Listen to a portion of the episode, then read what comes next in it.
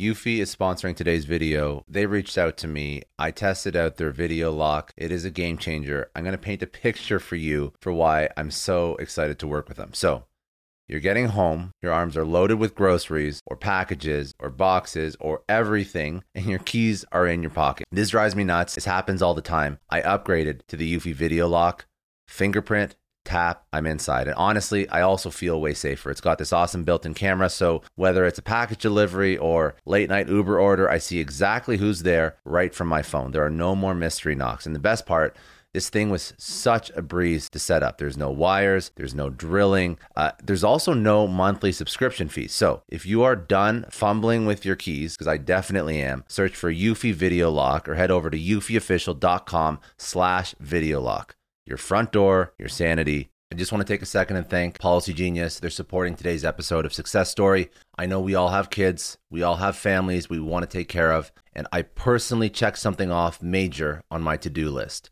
life insurance. It's a tough topic. It's really hard to think about, but it's so important. And the hard part was sorting through all the options. Luckily, I found Policy Genius. Policy Genius is an online insurance marketplace that makes getting life insurance surprisingly easy. With Policy Genius, you can find life insurance policies that start at just $292 per year for a million dollars of coverage. Some options offer same day approval and avoid unnecessary medical exams. Now, knowing my family's protected brings me incredible peace of mind. Don't put off this important decision. Check life insurance off your to do list in no time with Policy Genius. Head to policygenius.com or click the link in the description to get your free life insurance quotes and see how much you could save. That's policygenius.com. Welcome to Success Story, the most useful podcast in the world. I'm your host, Scott D. Clary. The Success Story podcast is part of the HubSpot Podcast Network. The HubSpot Podcast Network is the audio destination for business professionals who seek the best education and inspiration on how to grow a business. HubSpot Podcast Network hosts act as on demand mentors to entrepreneurs, startups, and scale ups through practical tips and inspirational stories. Listen, learn, and grow with the HubSpot Podcast Network at HubSpot.com slash podcast network. Network. Today, you're going to hear me on the Sales Hustle podcast with Colin Mitchell. We're going to speak about how you can monetize your LinkedIn profile and turn it into a huge source of leads and revenue. If you enjoyed this talk, make sure you go check out the Sales Hustle podcast with Colin Mitchell at pod.link slash sales hustle. This is me on the Sales Hustle podcast with Colin Mitchell.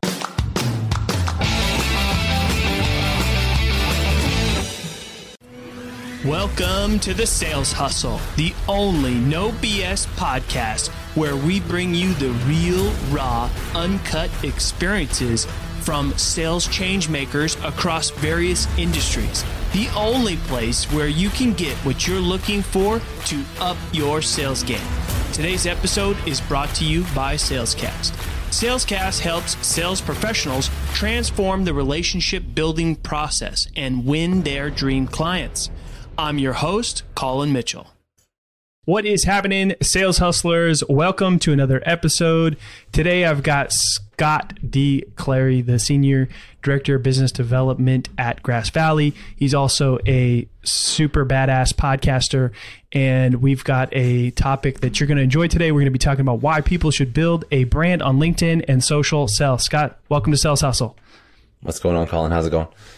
Good man. Thanks for uh, hopping on here. Been looking forward to having you on, and uh, super pumped up about this topic. But we like to start these out the same way every time. And if you've listened to the show, you'd know. And if you're not, you know, if you haven't, you're not going to hurt my feelings. Don't worry about it. Um, but give us the short version of your sales story. Cool. All right. So uh, my you know, going back to university, I jumped into tech sales. I worked for Bell Canada, uh, a telco. Um, was supposed to go into law enforcement or or to be a lawyer. My background or my my background, my parents, my grandparents, uncles are all law enforcement. So I was kind of the ugly duckling in the family. Uh, so jumped into tech sales, made more money than any of my friends at the time. Um, went from individual contributor. Uh, well, actually, I went from retail uh, to individual contributor and, and small market, then mid enterprise. Kept moving up, kept you know making more money and saying like, well, you know what, this isn't so bad. I can do it well. I'm good at it. Didn't really have a process or anything, and uh, it was kind of just I was nerdy enough to get the tech, and I was charismatic enough to sell it to people. Um, and then uh, I guess as I grew in my career, I moved into sales and marketing leadership roles. Um, then started to formalize the process. Actually moved out of working for somebody, went into entrepreneurship, quote unquote, and did uh, fractional CRO or CMO work with a whole bunch of startups, helping them build out their sales and marketing process, take the market strategy, helping them define their their customer profiles, buyer personas, um, and then uh, most recently, fast forward to now, um, I signed up with a startup full time. Uh, at the time, it was Excitem. Now it's Grass Valley. Uh, we were a small startup, about 10 years old. Founder brought me on to basically scale the revenue and close a deal with Grass Valley, a much larger, uh, you know, roughly, well, high nine figure organization, about 60 years old. And the founder mm. just wanted to sell software prove the value to Grass Valley. Grass Valley saw the value in our software, in our team, um, and uh, acquired us about two months ago because Grass Valley was always just hardware. So they wanted to bring us in as an innovation unit. Um, and that's my nine to five. And that's my career story. And all my, you know, my entire career has just been focused on sales and marketing at various, various capacities, direct, you know, right at the front line of an organization, all the way through to managing teams that do that. Boom. Wow. You gave us the whole the whole story, kept yeah. it short, and told it so elegantly. You know what's sad? When I do that, I realize like how uh, short the career has been. when you when you just break down like 15 years into a what was it two minutes you're like oh wow, wow. three yeah three minutes three minutes yeah three yeah. minutes yeah but uh, you know you know your story well so um, I mean you had a good run. I'm curious, yeah. kind of in the early days, like uh, when you were working at the telco, just you know, inching your yeah. way up. Um, what do you think contributed to that success to keep leveling up? Um, uh, it was the same thing that's made me successful in every role. It was curiosity. It was not waiting for mm. people to tell me how to do stuff. It was figuring it out. I was the person who didn't want to get my quotes reviewed by my manager or my director like a week into the job with a new technology that I've never heard of before. I just wanted to just go, go, go, go, go. And I think it was probably a little bit, um, I was a little bit naive. I think I, I think I thought I knew more than I did, but it just, it, it just pushed me to go and to make mistakes and to learn. I never waited for anybody to, you know, give me approval. I never waited for any. I just went with it. And I also, also, you know, because I was a little bit technical, you know, I was a nerd, like growing up, and I like to investigate and learn about stuff. I wouldn't wait for sales engineers. I try and architect my own solutions. um, if you ever worked in telco, you know that sometimes that can piss off sales engineers. But I just didn't want to wait for people. And I, I, had a really great director um, at Bell, and he and he said to me once, he said, "I'd rather uh, pull you in than tell you to go out and and to do more. I'd rather have to reel you in if you're doing too much." And I just took that to heart, and that's kind of what's led to my success. And because I had that attitude, um, I wouldn't. I would if I didn't have some sort of curiosity or figuring it out or learning, I would have just completely failed. So I just had to learn on the go as I learned new tech, new processes, new ways to do things. And also, you know, the, that's also why I've been successful in like startup land because at Bell, you're kind of just like, there's only so much you can screw up, right? Like you're in a company the size of Bell, like, you know, Fortune 500, I'm sure um, I haven't checked lately, but um, I'm pretty sure Fortune 500, you know, billions in revenue. Like you're in your lane, and there's a very small segment of customers that you're actually selling to. Um, so there is only so much you can screw up. But even within that, like you still try and explore and try and learn as quick as possible. At least I did, and I always found that that attitude put me in that top percentile. Like quite literally, any group that I was ever selling with.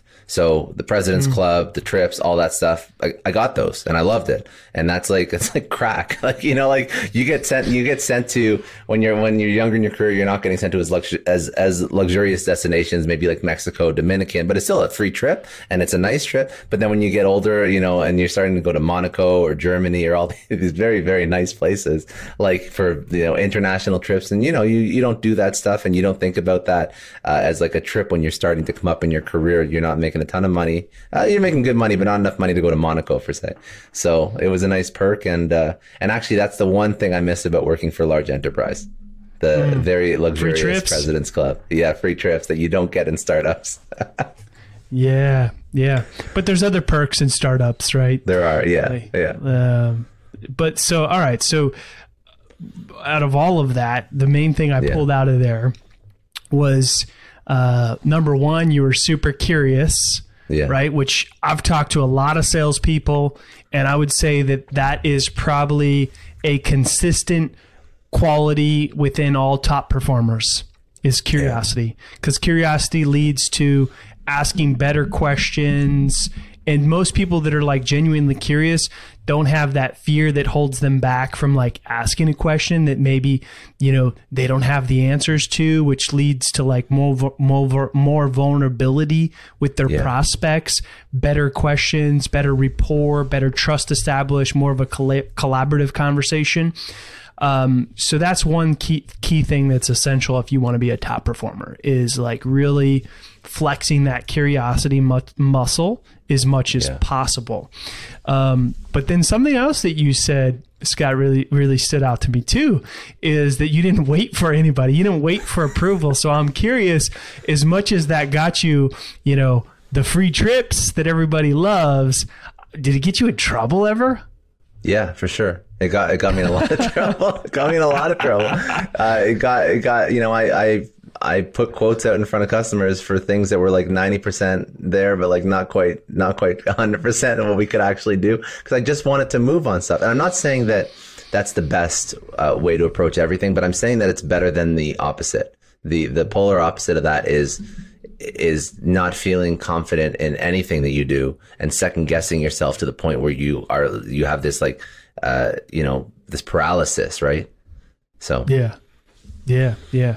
And so then in those cases, I'm guessing the sales engineers are like, it was yeah, Scott, it, yeah, fucking Scott, here like, he is again. Yeah, we've never done this before.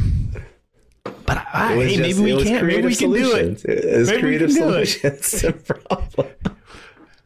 um, but yeah, no, but in all seriousness, like it's it worked out. Like it all it, it always worked out. It was never something that it was sometimes uh, you know, and I also owned it too.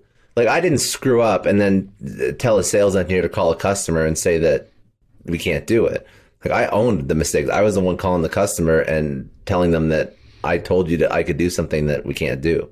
So I, I, yeah. I owned it completely and that was also the you know it would have been it would have been worse if I was the one who made up these horrible and like this is not to say that everything that I tried to do ever uh, blew up in my face. A lot of stuff was was normal and fine and worked out, but um, yeah, there was definitely times when uh, you know you overextend or overpromise and you have to you have to rope back in. But um, it is what it is, and I enjoyed I enjoyed I enjoyed that process because that process forced me to learn quicker. Because if I jump into a new role and I try to do something and I can't do it, and I'm embarrassing my ass by calling the customer and apologizing. Like you can be damn sure I'm never going to make that mistake again.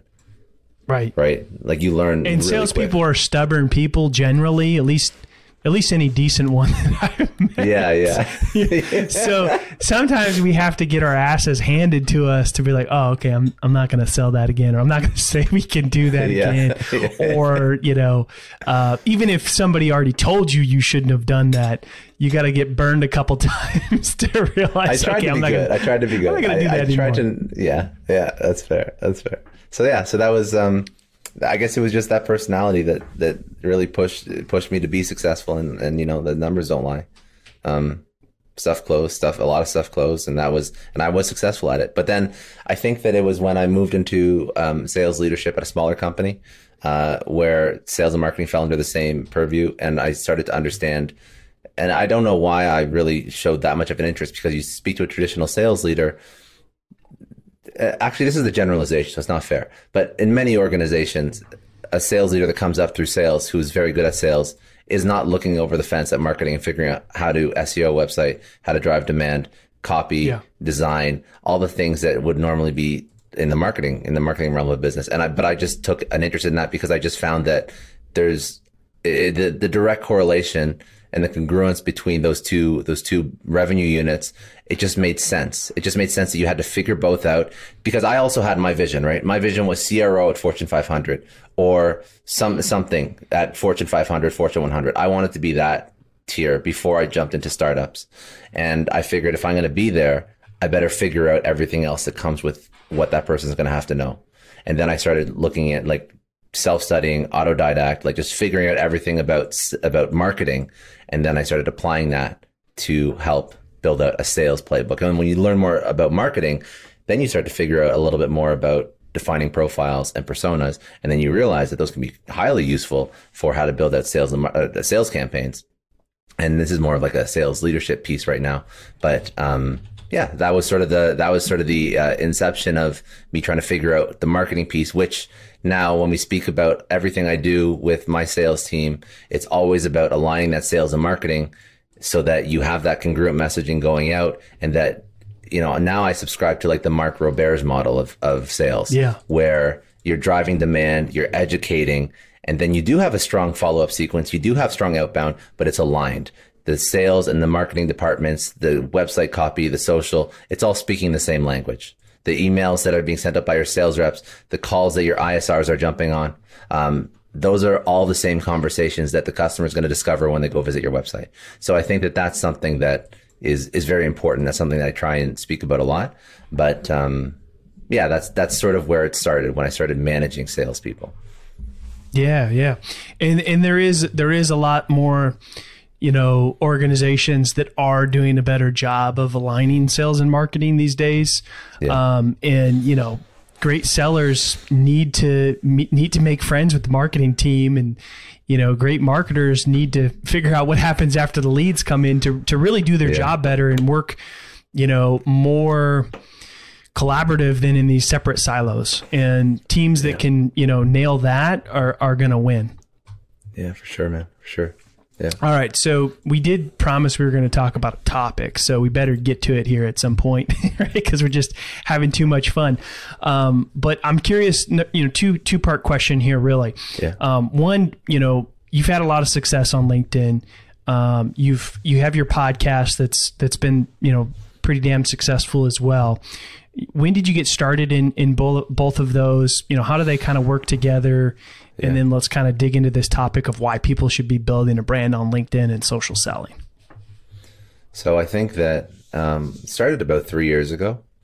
Actually, I'll tell you. I'll tell you why it started. So I, I, always, I already kind of knew the power of LinkedIn, but I didn't. I was using I was using it more for outbound than for personal brand building. And and mm-hmm. this it's like it's a funny story, but so my girlfriend, she runs a very, very popular social media account, and she she's monetized that, and she's built a marketing company out of that. And um, basically, I was like, well, if she can do that in that niche, which is like it's it's a different niche than you know like SaaS sales and marketing and and B two B, she can do that in that niche. Like, why the hell can't I do that and and mm-hmm. monetize my brand and monetize the information that I have? And all it is is putting myself out into the world again and again and again and again and again, and just talking to people that care about what I know and what I've done over my career. Like I know how to do it. I know how to do it well. I, you know, I study, like, become the student of the person who you want to emulate. You don't study, study the Gary Vaynerchuk's, but then apply your knowledge and your messaging to that kind of content strategy. And all of a sudden you have somebody building a brand. So anyways, and then I, then I thought, okay, so where do, I, what type of content do I create? I want to build myself a brand. What type of content do I create? Well, the stuff that I talk about is kind of like probably going to resonate more with an audience on LinkedIn than on Instagram. So why don't I go there first? You know, there's there's opinions about how you should create content and what type of mediums you should go on, but LinkedIn made sense just because it was like, okay, well, this is people that care about sales and marketing. And then the podcast right. was how do I create media assets, not just text assets that also capture the same thing. So how do I have conversations that would be relevant to uh, a community or a, a, group of people that care about business, sales, marketing, entrepreneurship? Um, I've I've since then grown the podcast a little bit to include uh, just like best practices for personal, professional upskilling. But the initial iteration of the podcast was it was actually called Sales versus Marketing, and hmm. it's it's grown f- since then because I wanted to build something bigger but and I wanted to bring in some more opinions. And now I think about it like how I built this times Tim Ferriss with like an added business focus. Um, but the first the first iteration of the podcast was it was called sales versus marketing. And it was just because that was what i knew. That's what i wanted to talk about. And i didn't know what the end result was. And actually when we speak about linkedin i actually suggest people are more purposeful with the content they create. But um, for me it was just about i know that i want to build a brand. I want my name to be out there. I want, more, I want more people to know my name because whatever i decide to do the more people know, the more people that know my name, the easier it will be, regardless of right. what that thing is. But that's that's sort of the the first the, that's the first sort of you know or the yeah the the the conception of of the brand LinkedIn podcast, building out an audience. Um, and now I can use that for anything. Um, and you can you can use a much smaller, even if you know we're talking about LinkedIn and social selling and purposeful social selling and purposeful brand building um, in more of a true B2B context. Like if I want my sales reps to build a brand on LinkedIn to achieve X goal, to X KPI, to drive leads, to convert, to give me more MQLs, SQLs, whatever that may be, um, that's great as well. And you can do that a lot sooner than three years later with, you know, a hundred thousand plus followers. You don't need that level of brand. You don't need that level of community to be effective in a B2B space because the bar is, I find, very low. So, mm. And so let's break down kind of the difference maybe here for so people that don't fully understand, right? Where you said when you really first got into using LinkedIn, you were mostly using it for outbound and then yeah. kind of, you know, uh, started to invest more in your personal brand and creating content. Did the mm-hmm. podcast kind of come around that same time? Correct. Yes. Yeah. Exactly. Because I felt that I wanted video content as well, and I also right. wanted I wanted to I wanted to expedite the process. So, how do you expedite the process? Well, day one, nobody knows who you are. So, I wanted to give people content from other interesting people, uh, maybe people they would already know, and and associate my brand with those interviews and those people. And that's that was the first. Uh, that was that was how the podcast got started. So the so the podcast was a solution to having more video content uh, and, to and really more cloud and up. more information and all yeah. that. Yeah, it just seemed like an easy way to to create content that was that was interesting for people. Okay, awesome. And then so um, now explain to people like the difference of using your LinkedIn profile and creating content to create more, you know, MQLs or inbound yeah. versus like fully just using it for outbound, which is where I think a lot of sellers start or maybe that's the only mm. way that they really know how to use it or don't just or even just quite really don't know the difference. So, okay, so this is good. So, first, before we talk about LinkedIn, just forget everything you just heard from me because that's what I've done for myself. The average person who's looking to use LinkedIn in a B2B context to develop leads, you don't have to go down this path day one.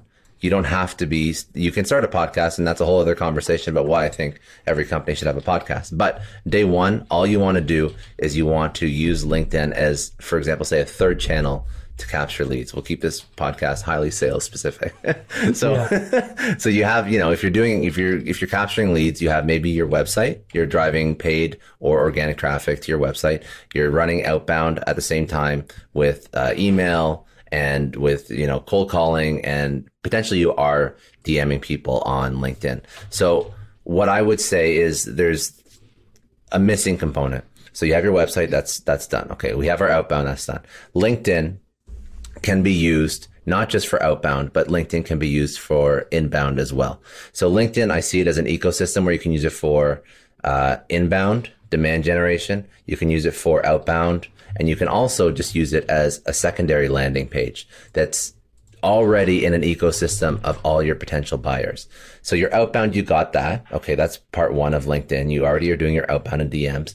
Your inbound, technically, your inbound should be uh, from you posting content, from you getting people to look at you and, and you're putting stuff out into the world and you're creating content and a good content strategy on LinkedIn, especially in a B2B context, is just answering questions that your potential buyer, your ideal customer profile, buyer persona, that avatar would have about your product. If you're creating content that answers those questions, you're getting the right eyeballs looking at your content.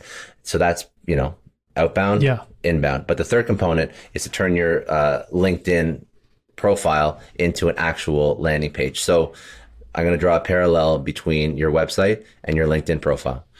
Um, when you run uh, an outbound campaign on LinkedIn, when you post content on LinkedIn, uh, people are going to look at your profile. And if you yeah. have no picture, if you have just your company and that's it, um, they're not going to get much information. It's either going to be a net neutral or, or a negative experience for the person. So right. what I would recommend people do is you're already posting content. Hopefully you're already uh, doing outbound. So turn your LinkedIn profile into a landing page, meaning that you have your header image that has a description of what you do, similar to the way a website would have a header image, capturing people's attention, telling them in a, a sentence or a couple words exactly what you do. Um, you have some social proof on your LinkedIn header image. What have you done? What are you trying to accomplish? Who, what other companies have you worked with? Uh, where has your piece of software or hardware been featured? Has it been featured in Forbes? Is it on the Inc. 500. Uh, you know, have you achieved, you know, 5,000% growth? All these different things that can attract people to get them to know exactly what you do in one line. And it doesn't have to be like a consultant play. Like you see a lot of consultants do this well, but I could say in a B2B or a B2C or hardware or software, you can always optimize so that the second somebody sees your profile, they're going to understand exactly what you do in that header. Uh, for your profile picture, you're going to have a clear face shot, at bare minimum, nothing too complicated there. In your summary, you're reiterating what you what that header image on your LinkedIn profile is saying. So that summary is that little piece of text a couple characters under your under your profile picture. So you're using yeah, that to again reiterate what you do exactly. Exactly. So that's that would be that those three components. So profile picture, header, and summary. That's equivalent to like a hero image on a website. And then yeah. what happens? Somebody goes on your website. They're going to start scrolling down. So then in your summary section of your LinkedIn profile, have an about. It can be about you or it can be about your company.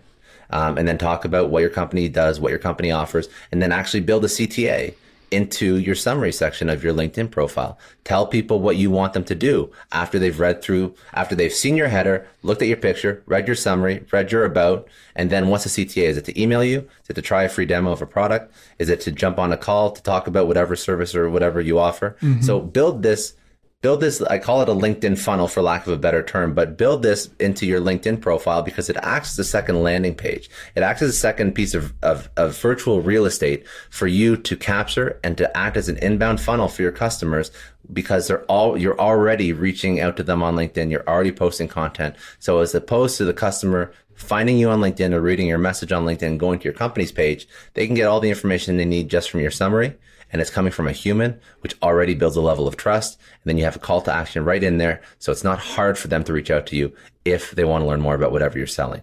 And that should be at the bare minimum done across the entire executive team. And if you can actually get your company to buy into it, because now you're tying, for example, a sales rep's goals uh, which is to make more money to close more deals to the company goals. And you can say, if we do this, we can actually prove out that you will close more deals. You'll get more appointments. Leads will come in.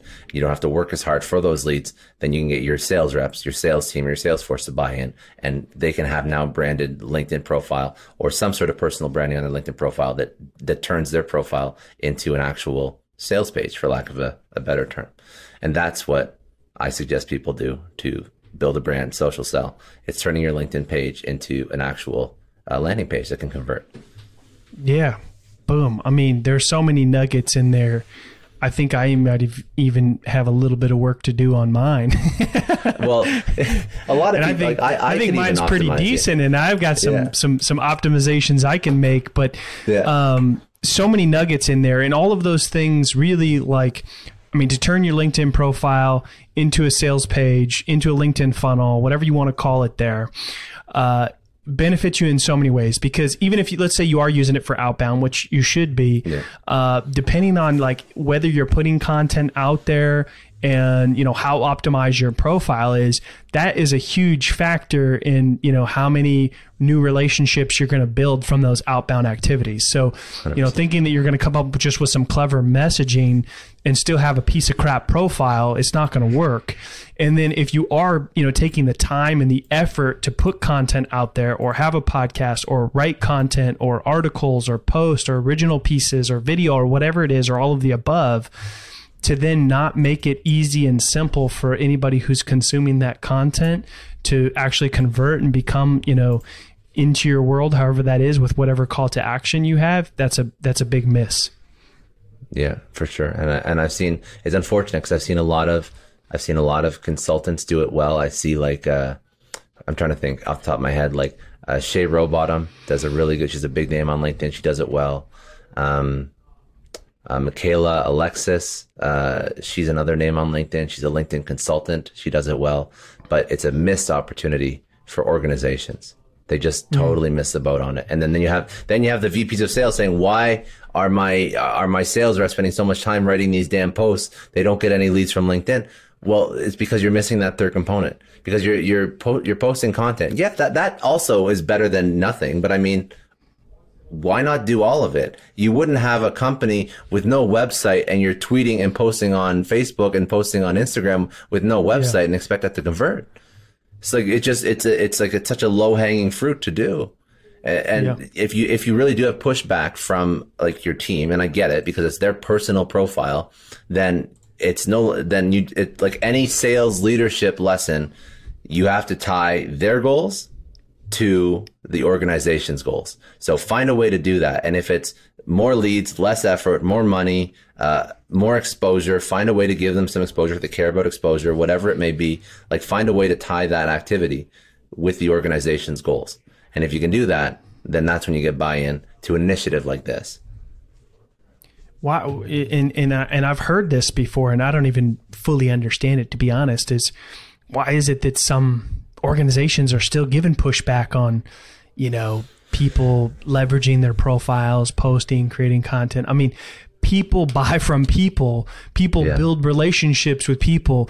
You know, I can't imagine that there's a ton of leads being created off of, you know, company page LinkedIn content. Definitely not. Uh, I, I would say that it's probably less than less than zero on some of the some of the company pages I've seen. Nobody's following companies no, on LinkedIn.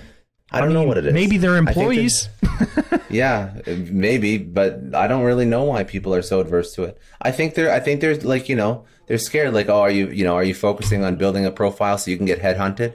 Well, if that's your, con- if that's your question, then maybe you should take a good hard look at, you know, what you're, what you're doing to keep your employees around. If you're so concerned about posting a couple posts on LinkedIn that they're going to go fly, you know, run away to another company, like that's a whole Yeah. other conversation. And I think that it, I think that's really it. I think that it's companies that are are scared of their employees building profiles, putting themselves out there. But you see the best.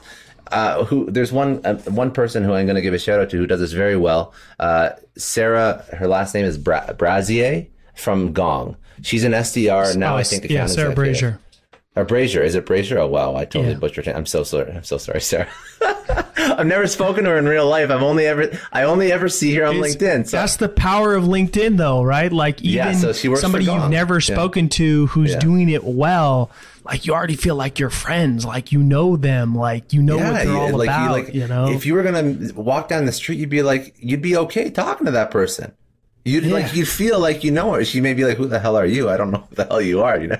But like, you and, you feel and you don't even know how to say my last name. You don't know how to say my last name, but um, but regardless, like she she's working for Gong. She's leveling up in Gong. She's get, she's getting she's you know she's in new roles. I, she was SDR. I think she's now account executive, and I'm sure part of that success has to be with her posting a lot and and building a brand. And now she gets invited to speak, and she hasn't like she hasn't screwed Gong over. She hasn't just left Gong and been like no, like she's like proud of that. So like that's the model for an employee building a brand within a company. I think Yeah. that's a good a good place to start. Yeah, and I mean even individual profiles Yeah. typically have so much of a larger following than a company profile anyway. And Yeah. if if your company is saying like, "Hey, the LinkedIn strategy is to take the company page content and share it on your personal page," like that's not a strategy. that doesn't work. No, no, it doesn't. It doesn't. You got Now, to do to more take a that. piece and maybe put your own thoughts or put some original, you know, content around it, maybe that's a good place that's comfortable for you to start. But you know, that's not a strategy that's gonna. You know when people turn post your- about their company when they get the job and when they quit the job. That's it.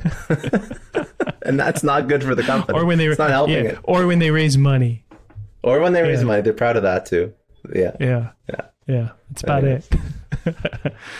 All right, Scott. Hey, thanks so much for coming on, man. This is this. I mean, that there was so much value in all of that knowledge that you dropped about optimizing the LinkedIn profile. So, all you sales Cool. hustlers tuning in today, you know, listen to that a couple times, see where you can maybe make some adjustments and and adopt some of these things that Scott was breaking down today. Uh, any final thoughts, Scott? Where can people follow you? What links are we going to include in the show notes for them? Yeah, man. Um, I I would say uh, you can check me out on all social. Um, I got the same um, same name across, so it's at Scott D Clary, which is uh, quite convenient. And then I have a, I have a website, scottdclary.com. Or I guess if you want to hit up the podcast, because hopefully there's podcast aficionados on another podcast, um, it's uh, successstorypodcast.com. Um, but that's pretty Yeah. much it, man. Thank you very much for having me. Awesome. We will it. drop your website, your LinkedIn profile, the link to the podcast, all of that in the show notes for you, sales hustlers. If you enjoyed today's episode, please write us a review, share the show with your friends, and as always, we're listening for your feedback. Thank you for tuning in to this episode of Sales Hustle. Are you a sales professional looking to take your sales career to the next level? If the answer is yes, then I want you to go over to salescast.co.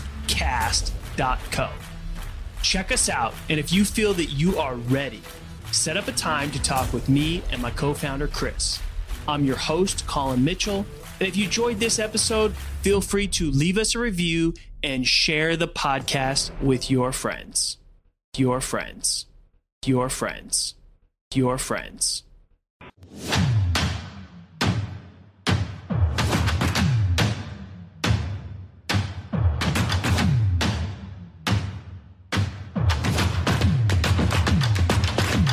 I know a lot of entrepreneurs listen to this show, and NetSuite has been a huge supporter for entrepreneurs, for business owners, because there's one thing that we all know Business is about making money and it's about your bottom line. And the less you spend on the nuts and bolts of running your business, the more profits you keep. But these days, everything is costing more supplies, people, shipping. It squeezes your margins. And I've been there, juggling multiple systems for finance, inventory, you name it each with its own costs and its own set of headaches. That's why I made the switch to NetSuite by Oracle. It's changed our company. Think about it. NetSuite is one of the top financial systems out there. It puts your whole business on one platform accounting, finance, the works one data source for everyone. There's no more mismatched info. And because it's in the cloud, it slashes your IT costs. No more servers, no more updates. Just access NetSuite from anywhere. With one integrated suite, your overhead drops big time. And here's the real win efficiency. Everything's connected in NetSuite. Costs are ridiculous lately. Find a proven way to reduce your expenses and get better performance out of your team. It's a no brainer, and that's what NetSuite offers. Over 37,000 companies have figured this out already. You have to join them. Right now, through to April 15th, NetSuite's got an incredible, flexible financing plan. Check it out and see the savings yourself at netsuite.com slash Scott Clary. That's netsuite.com slash Scott Clary. I don't know about you, but the idea of being harassed, scammed, or even worse, all because somebody found my personal information online, that's terrifying. Our political opinions, our addresses, even stuff about our families, it's out there for anyone to grab. And did you know that data brokers are allowed to sell information on over 98% of Americans? It's scary stuff. That's why I've partnered with Delete Me. I personally use Delete Me. They're a big friend of the podcast because I put myself out there online. So safety is a huge concern. It's really scary how easy it is to find someone's details and information, but Delete Me creates a layer of protection that we all need. You tell Delete Me what you want gone, and they make it disappear from those sketchy data broker sites. And Delete Me doesn't stop. They constantly monitor the web to keep your information off those lists. It's like having a privacy watchdog that never sleeps. You need to take control of your data and keep your private life private by signing up for Delete Me. They're giving a special discount for all Success Story podcast listeners. Get 20% off your Delete Me plan when you go to joindeleteme.com com slash success and use promo code success at checkout. The only way to get 20% off is to go to joindeleteme.com slash success and enter code success at checkout. J-O-I-N-D-E-L-E-T-E-M-E